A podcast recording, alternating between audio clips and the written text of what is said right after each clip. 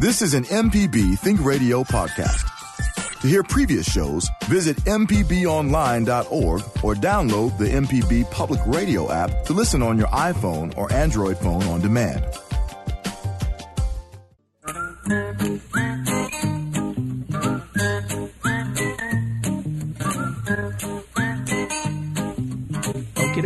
Welcome back. Horticulture's Felder Rushing, and we got plenty of stuff to talk about if that's what you want to do. Our numbers, and it's a toll free thing. I'm here live in the studio uh, here on Friday. Saturday's rebroadcast, but uh, if you want to give us a call live, it's real easy. It's toll free 1 877. That's the hard part 877 MPB Ring.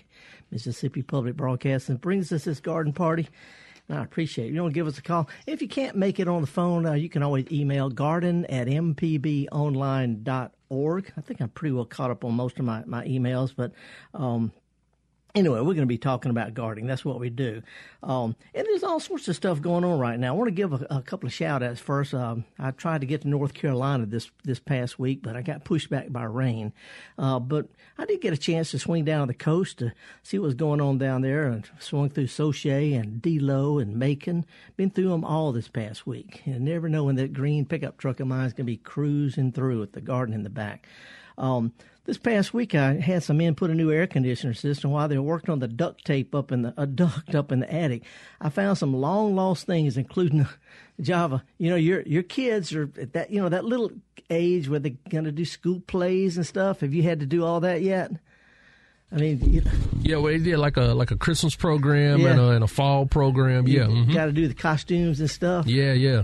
Well, you know, now's your chance. I'm telling you, as an experienced older guy, now's your chance to do stuff that in the back of your mind you can hold against them 10 or 15 years from now. I'm telling you, you know, you can mess with kids and get away with it. And when they turn it, you know, if they ever do this, well, why don't you pick that up, Dad? You know, that kind of stuff. You can whip some stuff out on them.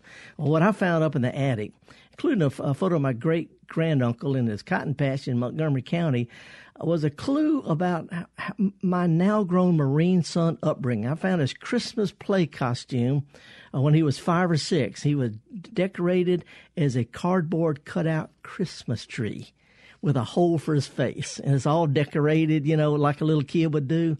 It's great. That was in your. It was in the attic. Yeah. Oh, yeah. okay. I mean, he's thirty something now, you know. But I found this thing, and this. I just. I, I don't know how I'm gonna use it. You know what I'm saying? Yeah, you do have to hold it against them. That's why I'm glad we got cell phones with all these pictures. yeah. And by the way, uh, my truck, if anybody sees my truck around town right now, uh, I have two words for people who wonder why it's not all pristine. Two words love bugs. Wow. I mean, Java. Felder, we just we talked all about love bugs on on Creature Comforts uh, Thursday mornings at nine o'clock. Re airs Thursday morning at six a.m. So uh, yeah, we talked all about love bugs. And, and, what did y'all come up with? Nothing, right? Yeah, pretty much. but all, but we talked to um, Allison Walker, the lady auto mechanic who comes on after Creature Comforts, and if you want to get them off your truck, basically you just need to use water, but yeah. let it soak and yeah. you know and, and, and wipe them off because they're real acidic and they can do some damage to your to your paint. Yeah, I don't want that that bright new green John Deere green of mine to to, to be chipped off. Anyway, that's just part of it. Uh, by the way, the Japanese persimmons are starting to uh, color up really well, especially along the coast. Japanese persimmons are fantastic. My horticulture's great grandmother's uh, Japanese persimmon was fruitful without fail for over 60 years up in the middle of the Delta till Katrina blew it over. Uh, red spider lilies are up. It's a good time to move some. If you want to move some red spider lilies, cut the flowers off, put them in a vase. That way you'll enjoy them longer than out in the yard. But now's the time to dig up transplant them because they're just beginning to grow roots. They haven't grown their leaves, but also you know where they are. So if you like the red spider lilies and you want some, this is the time to, to, to dig them, divide them. Uh, plant them where they get winter sunshine because that's when they have leaves in the wintertime. Don't put them up against the north side of the house or up under a live oak tree. But as long as they get winter sunshine, they'll bloom great this time next year. Uh, I also uh, transplanted some gingers and um, pinched a few caterpillars. I love butterflies, but those little caterpillars are eating up my broccoli, my caterpillar, and my, my broccoli and cabbage. So I had to smush a few of them. Uh, I hate killing them, but a guy's got to eat too. Anyway, got a new sculpture in my garden made from crepe myrtle tree. We'll talk about that later. And I finally got around to cleaning up my potting shed. Got rid of a bunch of old pots and combined several partial bags of potting soil and rearranged my tool. Might not look better, but it sure feels good. We're going to be talking about gardening. If you want to give us a call at one eight seven seven MPB ring, we're going to start out just south of Mississippi border in Covington, Louisiana. Hey, Polly, good morning. Good morning. How are you? I'm fine. I'm going to be in your neck of the woods in a little while. As soon as I get off the air, I'm going down uh, to, to give a, a, talk to a bunch of master gardeners. And that was one thing I wanted to ask. Uh, where is it going to be? Uh, let me see. I have to. I have to look it up. I've got it on my my thing here. Uh, where is it?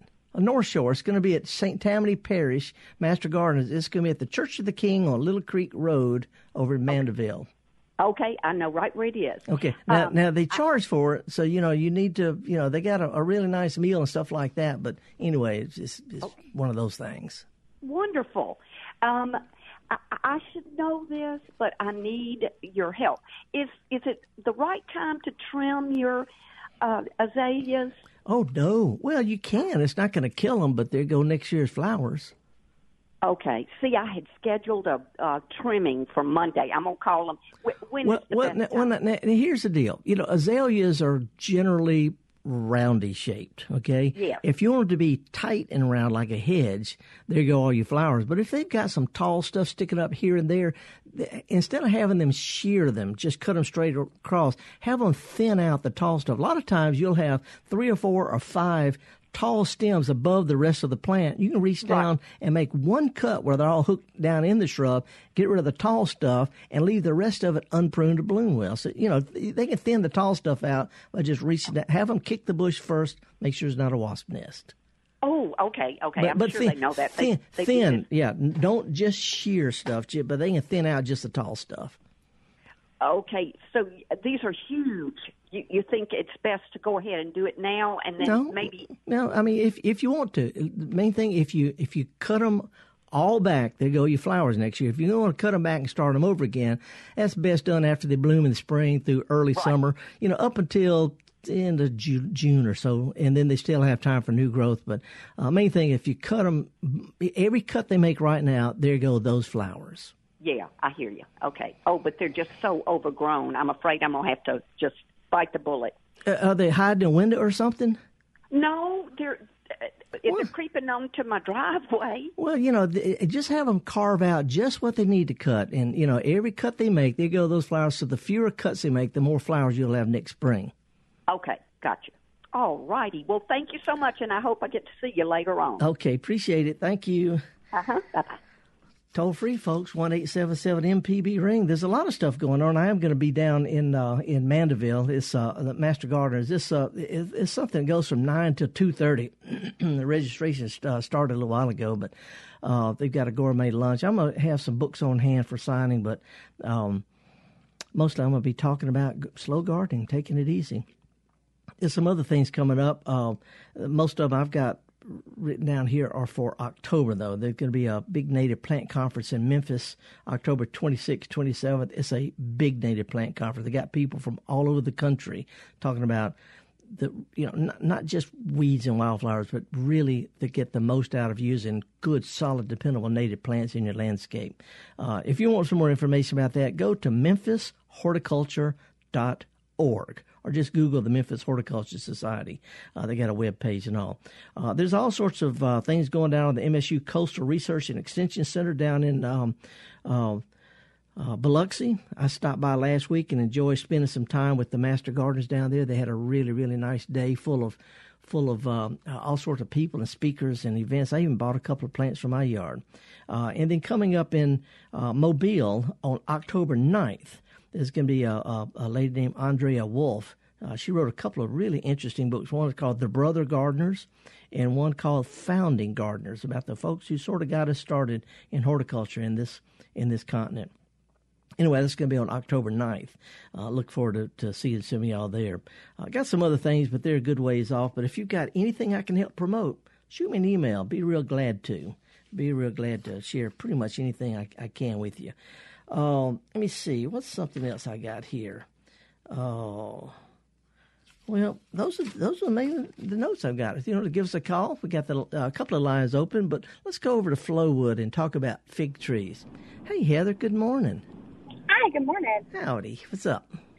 Uh, so my husband and I just bought a house not too long ago, and we haven't done much with the garden and the yard space yet, but we're talking about it. One of the things we would like to do is plant a fig tree. Uh-huh. Uh, neither of us know anything about gardening, so I'm just looking for general advice on, you know, when to plant, how to do it, things like that. Okay, good thing. First of all, keep in mind that fig trees can get really big, but but they don't have to. I got an email. I'm gonna share it next week from a lady up in the Delta who has uh, a, a picture of a of a, uh, a raccoon up in her fig trees, getting them all. Commercial fig people, when they put their figs in the ground, they cut it off at knee high or sometimes just a foot, foot and a half tall. What this does, Heather, is it makes them branch out, and those will be the trunk of the tree for the rest of the tree's life. So you want them to start out kind of low.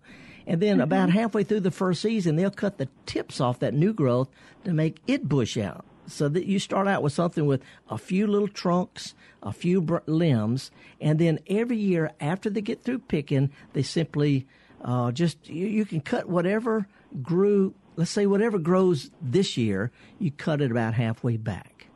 So, in, in other words, you want to keep it compact. And uh, that's real easy. They need plenty of sunshine. And if you want to get the most out of figs, dig a wide hole, not a deep hole, a wide hole, and loosen up the roots of your plant when you put it in the ground, and then cover the whole area with a bunch of real tree leaves. If you want to pretty it up with bark or pine straw or something, that's fine. But we need to feed the dirt, and that you do that by putting leaves on the ground so that worms will dig it down around the roots of your fig tree. So wide hole, loosen up the roots, a lot of leaf mulch. Sounds good. What time of year is it good to plant one? You know, if it's in a pot, you could plant it pretty much any time of the year. Now, since you're in the Jackson area, there's a fellow who sa I think he's down at the farmers market on Saturday. I'm not sure, uh, but uh, there's a guy named Don Kazari who has his dad's old Kazari fig. They're big, they're sweet, they're like honey. But if you want to go to a garden center, look for the variety called Celeste. Starts with a C.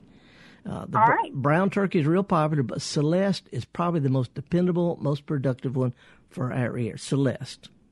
Sounds good. Thank you. Okay, Heather. Hey, call anytime or shoot me an email. All right. Thanks. Bye. You bet. I didn't want to get into my personal fig preserves recipe, but it doesn't use as much sugar. I use a little bit extra uh, uh, lemon juice. Uh, put some lemon slices in to help preserve it. I use half the sugar because I like to taste figs, not just sugar. Uh, let's go down to uh, the Gulf Coast to Ocean Springs. Hey, Hugh. Good morning. What's up?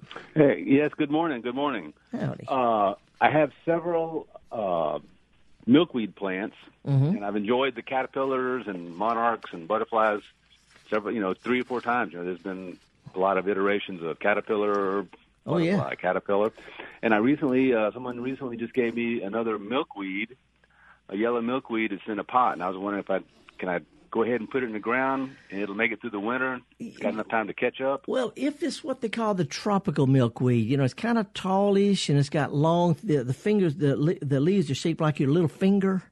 Yeah. And uh, you know, there's a, a, a yellow and one that's real popular, and there's a yellow variety of that. Well, they will bloom right up until a hard freeze if you even get one. So I go ahead and, and put it in the ground. If you you know if you uh, if you mulch around it, keep it from you know just drying out over the summertime, it should come back perfectly fine on the coast. This is it's a perennial throughout the South, except where it gets a hard freeze, and you don't have that on, in Ocean Springs.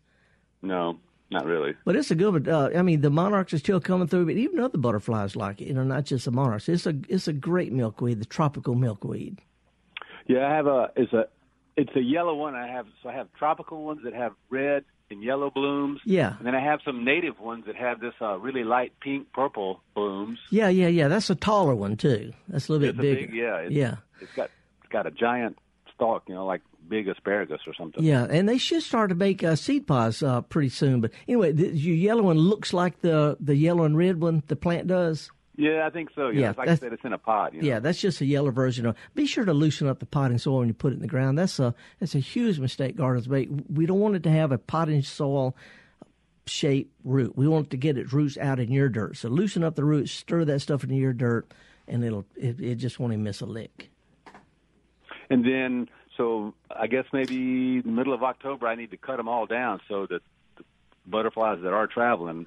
No, that, you know that's that's, and I know there's a lot of websites about that, but that's actually a myth. They will keep going. They will keep going. They have trouble with the with the, the this tropical milkweed along the Rio Grande and along South Texas, where it blooms all year long, um, and a lot of the butterflies stay around there, and a minor little problem builds up, and it's gotten a bad press about it. But the general consensus right now is just, you know, it, it, when you just get tired of it, when it's getting cold, go ahead and cut it back then. Not just for the butterflies, but because it'll help the plants, help oh. the plants a whole lot better. Yeah, there is a lot of discussion about do they keep them, whether or not it keeps them from yeah. migrating and so yeah. forth. And just, just like with the hummingbirds, everybody worries about that. Mm, don't worry about that. Just you know, just just enjoy. But at the same time, when it gets cold, the things are going to start looking ratty. Go ahead and cut them back there. It'll help the plant, uh, you know, okay. as, as well as the butterflies. Okay.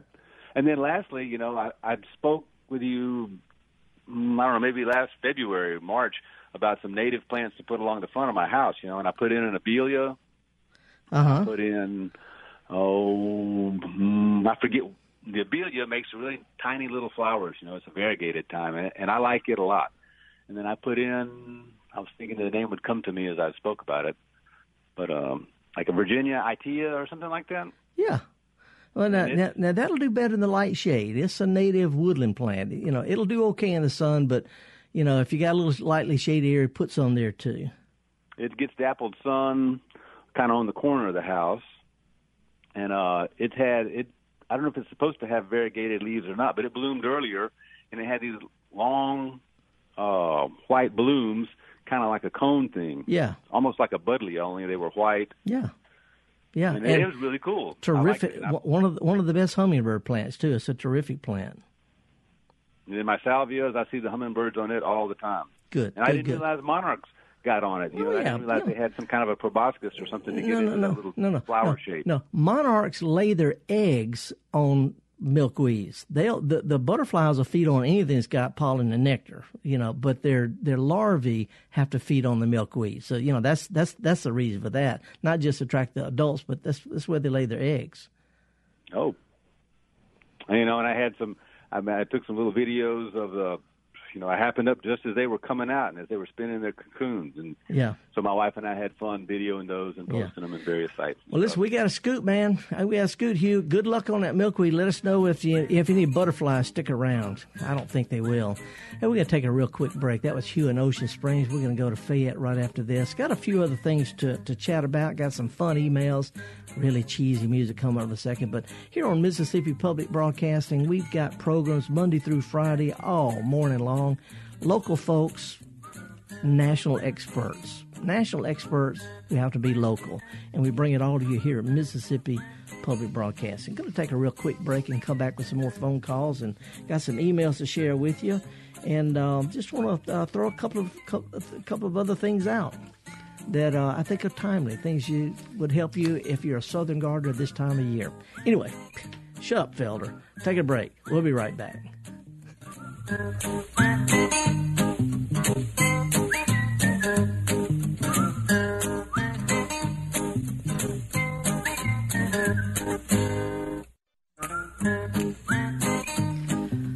folks, welcome back. Horticulturist Felder Rushing talking about gardening with you uh, this uh, first day, last day of summer, first day of autumn, whatever it is. Sometime tonight is gonna, the days are gonna start getting towards State Fair. By the way, there's a, a, there's an event coming up next week. I forgot to mention earlier. It's called Wells Fest. Wells Fest is uh, in a, a, big shaded park just off the interstate on Lakeland Drive uh, in Jackson. Uh, they have it every year, all sorts of vendors and music and stuff like that. But my friend Lloyd Moncrief grows heirloom plants, mostly flowers, flowers and shrubs, heirloom. He grows them all year long, and uh, the funds that they raise are for a good cause. And uh, so, anyway, if you're interested in heirloom plants, you want to talk to a real hardcore, hands-on heirloom gardener, Lloyd Moncrief. That's going to be at Wells Fest in Jackson. Lakeland Drive, real close to the interstate. Now, uh, and, and, there's going to be some stuff going on next month, like the fall garden day at Crystal Springs and uh, the flora plant swap. We'll talk about those later, but we got plenty of time for that. Meanwhile, let's go down to Fayette or over to Fayette. Hey, Jason, good morning. Good morning, Felder. How are you today? I'm fine. What's going on? Well, I'm just traveling through uh, Fayette, heading north on 61, and I had a question. Okay. Uh, I had a let's see. I lived in Puerto Rico a couple of years, and we grew pigeon peas there. Oh man, and, uh, cool, cool, old plant. T- talk about an heirloom, like two or three thousand years of culture of that plant.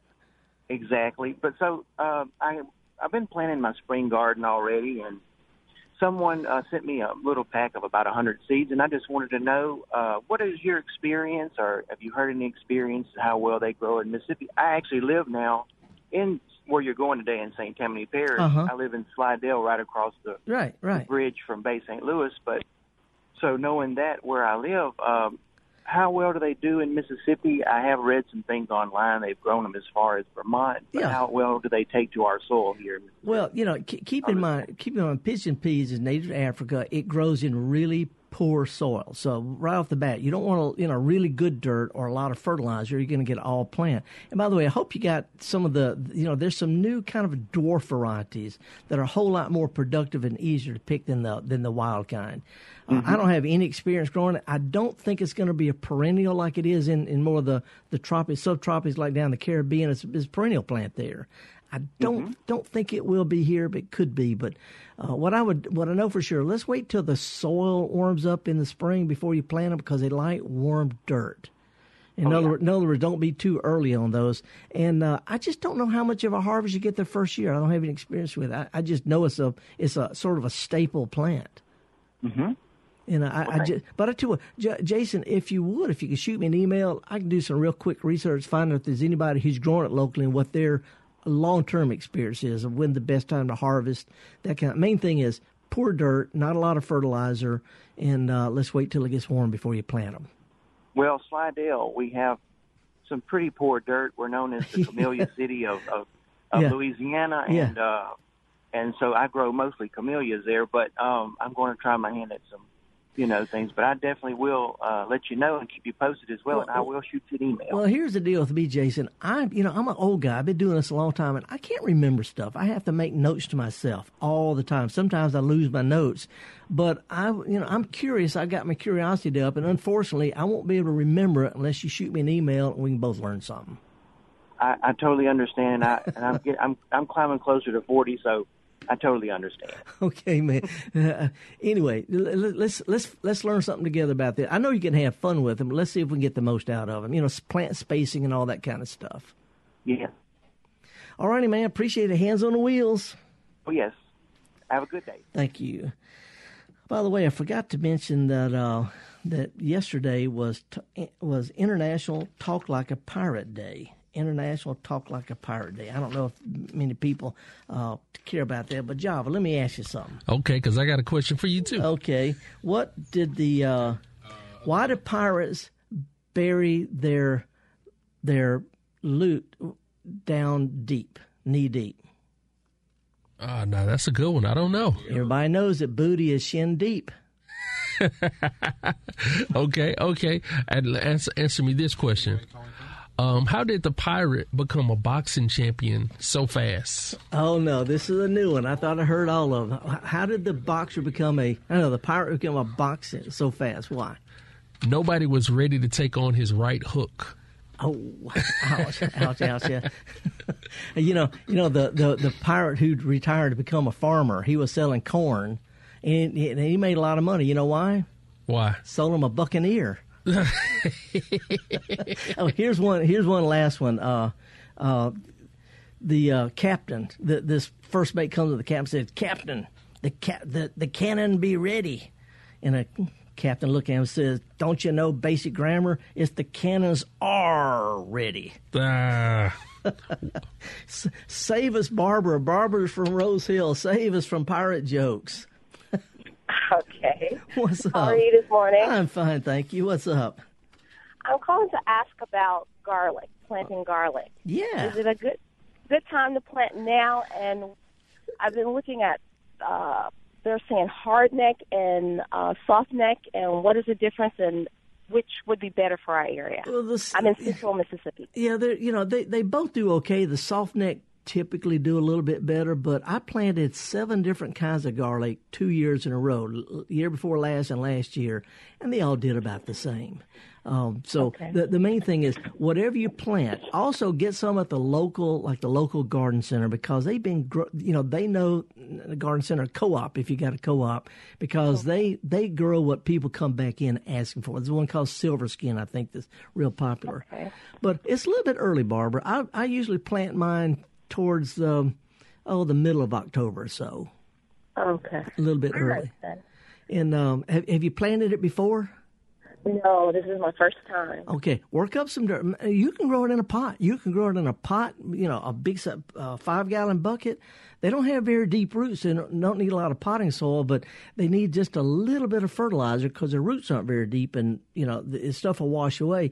So what you can do is plant it, work up some dirt, or get you a, a nice pot, and put the cloves about oh five or six, four, five, six inches apart. So each one has elbow room and and then uh, and they'll come up pretty quick and just give them a little bit of fertilizer when they when they start to sprout and then they'll do fine up until next next uh, spring when the leaves start to fall over that's when you harvest it Okay. but but they don't have much of a root so don't plant it real deep and you know and fertilize them really light once or twice they'll do fine All right then. Thank you. Okay, appreciate it.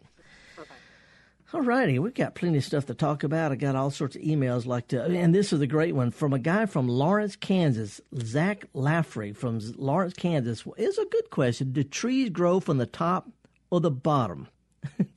You know, that's a good question. I've actually heard it several times over the year. And the, the, the truth is, uh, new growth on trees like and vines grows from the tips of last year's growth.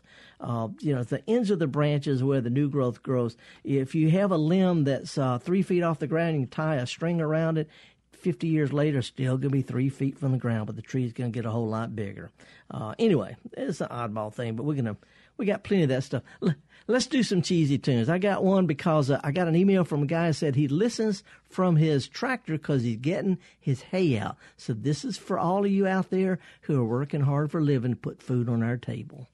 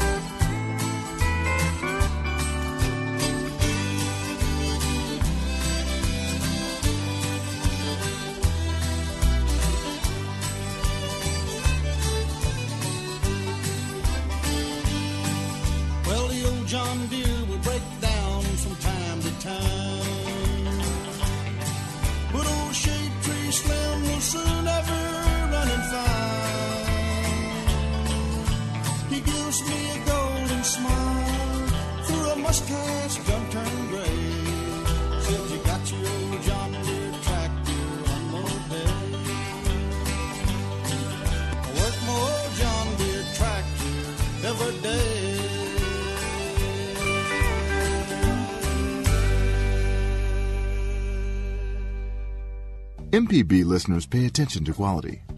They look for quality in their work and their daily lives. If your business cares about quality customers, look to MPB.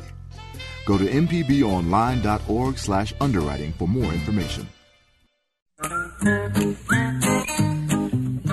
Folks, lines are wide open. You want to give me a call and talk about what's gardening mine? I promise I won't try to sell you anything. I pro- you know, if it's if it's, you want to go organic, I'm past president, vice president, organic growers. It's published by Rodale Press. I can do organic. If you got a little problem, you need to use a squirt or something that's not this synthetic. As long as you're safe about it and conscientious, I got no problem with that either. So let's just try to get along here and try to get our gardens. I mean, I killed some caterpillars the other day butterfly larvae, teenage butterflies. I squashed them with my fingers because they were eating my cabbage, you know. And uh, I just hate to be putting that that sort of uh, what's it cognitive dissonance. No matter what I do, it's going to be a problem. By the way, there's two things I want to share. We do have the lines open if you want to give us a call at one eight seven seven MPB ring. Got the lines wide open. Uh, a couple of things. One is uh, if you want to get your poinsettia, if you saved a poinsettia from last year, you want to try to get to bloom again. Now's the time to do something. You can actually uh, pinch the tip of them out and instead of keep on growing tall, they'll bush out with, with more branches. If you do it right away, there's time for them to put out new growth in time for Christmas.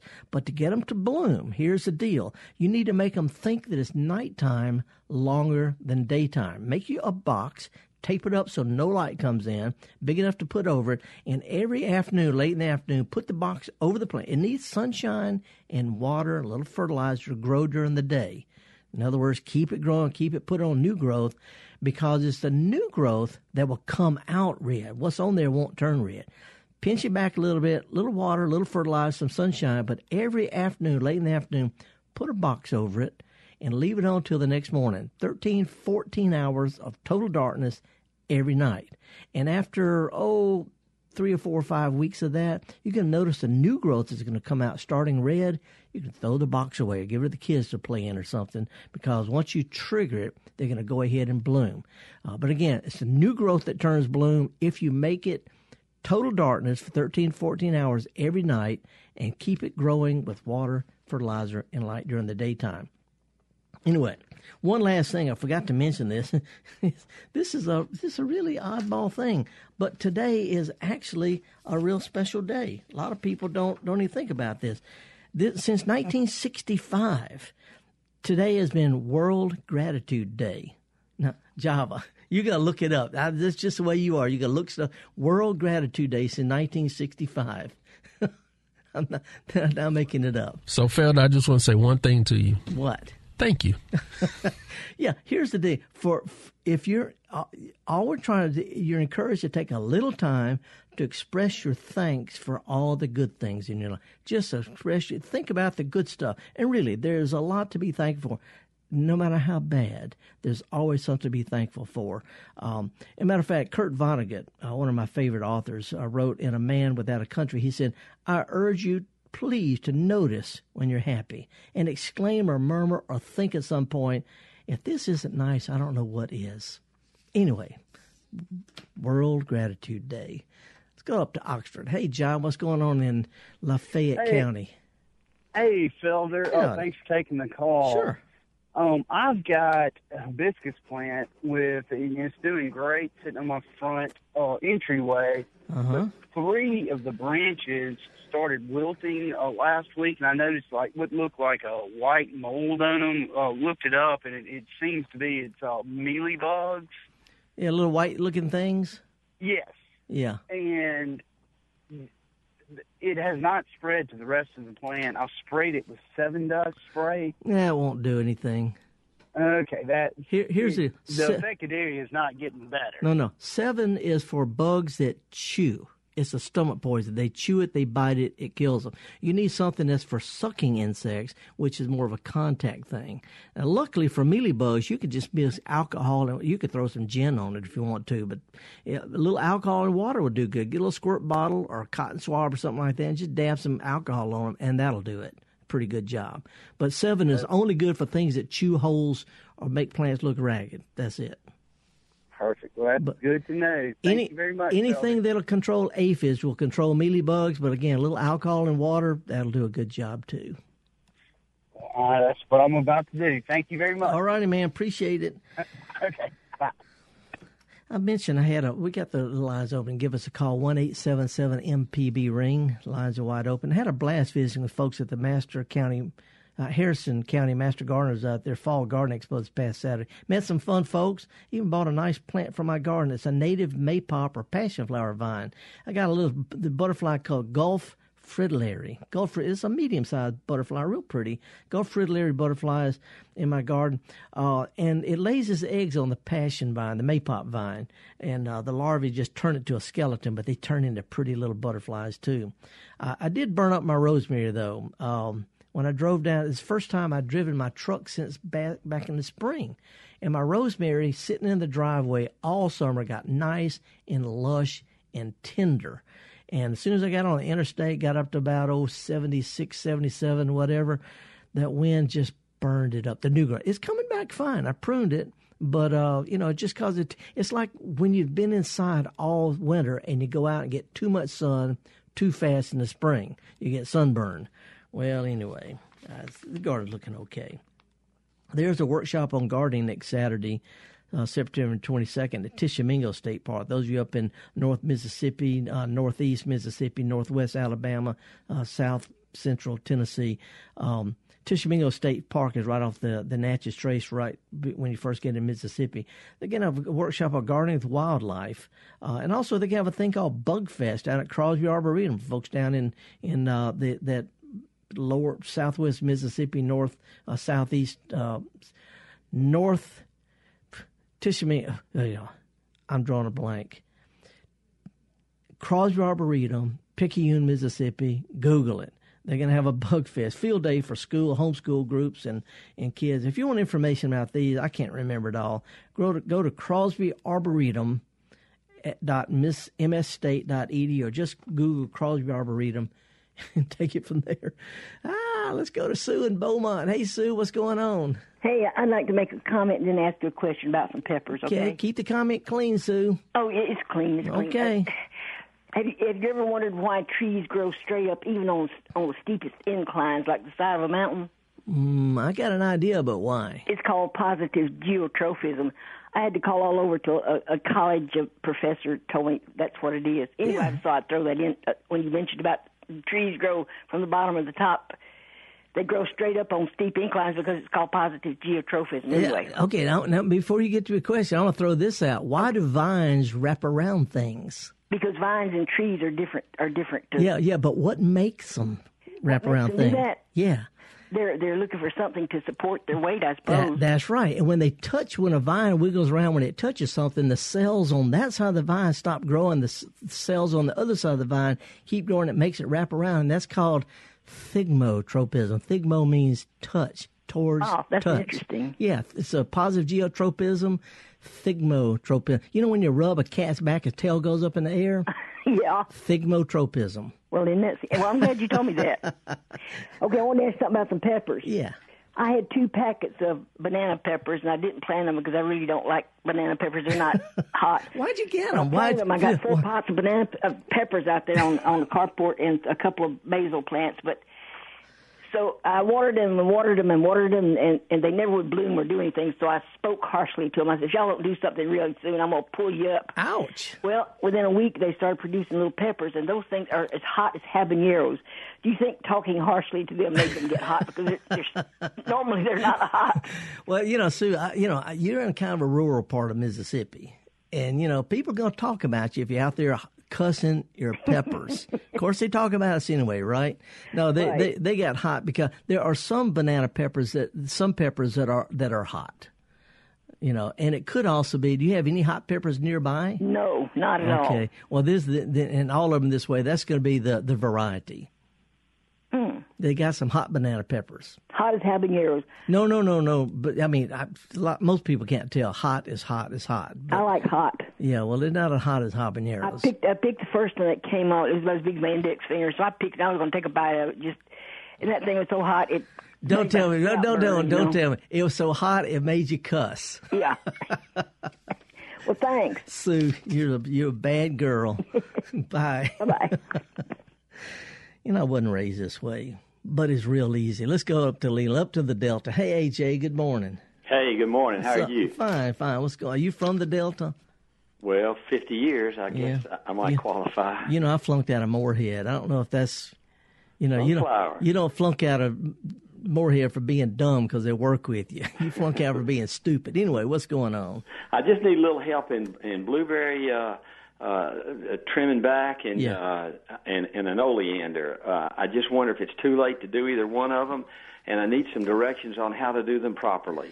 Well, first of all, oleander, where it's native, grows all year, blooms all year, so it really doesn't matter. But if you cut them back now, there's probably not enough time for the new growth to come out and toughen up before winter. And so, an average winter, like last year, last year kicks them hard, but they'll come back. So, the best time to prune oleander is probably going to be in the late winter, early spring, through the middle of the summer, so new growth has time to come out, toughen up before fall Okay. blueberries, every cut you make on a blueberry right now, there goes next year's spring flowers and berries. And so the two ways to prune blueberries, AJ, is when you get through picking them in the summertime, you know, late June or so, go ahead and cut the tall stuff back then. Okay, and then the stuff that come came up in the spring, the new growth from the ground or new stem, new twigs, pinch so cut those back a little bit so they bush out instead of getting lo- long and tall. So prune the new growth that comes out in the spring, and then cut the too tall stuff as soon as you get through picking them, and then just leave them alone. All right. So it's too late now to, to do do that. Yeah, I mean, there's one there's one that grabs your hat every time you go by. You know, cut it off. But in, in general, let's do most of your heavy pruning uh, in middle of summer. Okay. Sounds great. I appreciate it. All righty, man. Thank you much. Here. You betcha. You betcha. Okay, now let's go to uh, Tremont. Hey, Joey, what's up in Tremont? Hey, fella. Good morning. Howdy. How you? So far, so good. All right. My aunt uh, showed me where she'd been throwing her magnolia cones or whatever you call them, Yeah, sort of. seed holders. uh huh. Seed holders. at That's the right.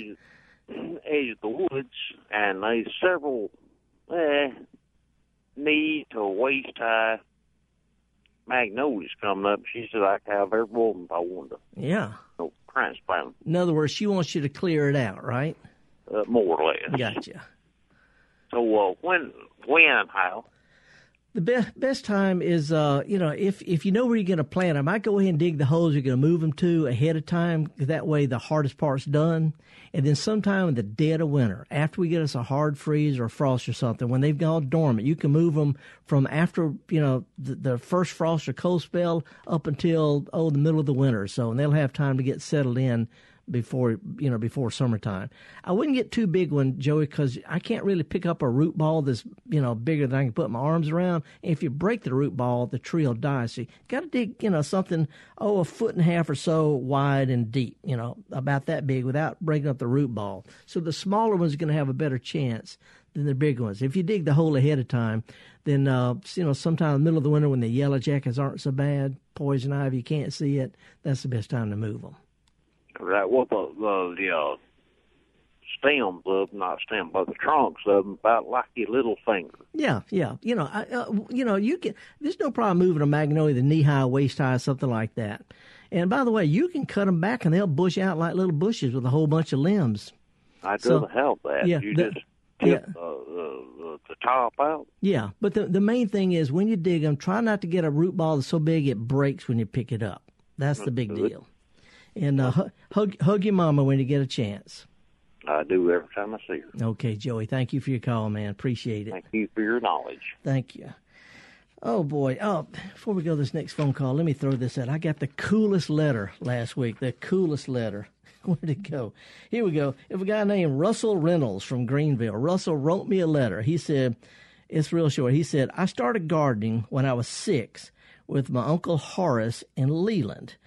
Horace had a drinking problem, so it met with his schedule. I love that. His uncle had a drinking problem, so gardening and gardening with his nephew met his schedule. He said he'd cultivate three fourths of an acre behind the house on Deer Creek Drive and take a surplus downtown in a wheelbarrow to sell, and at the end of the season, give the rest away. He kept this up until his 70s. Well, I've heard of truck farmers, never heard of a wheelbarrow farmer. Anyway, I love it.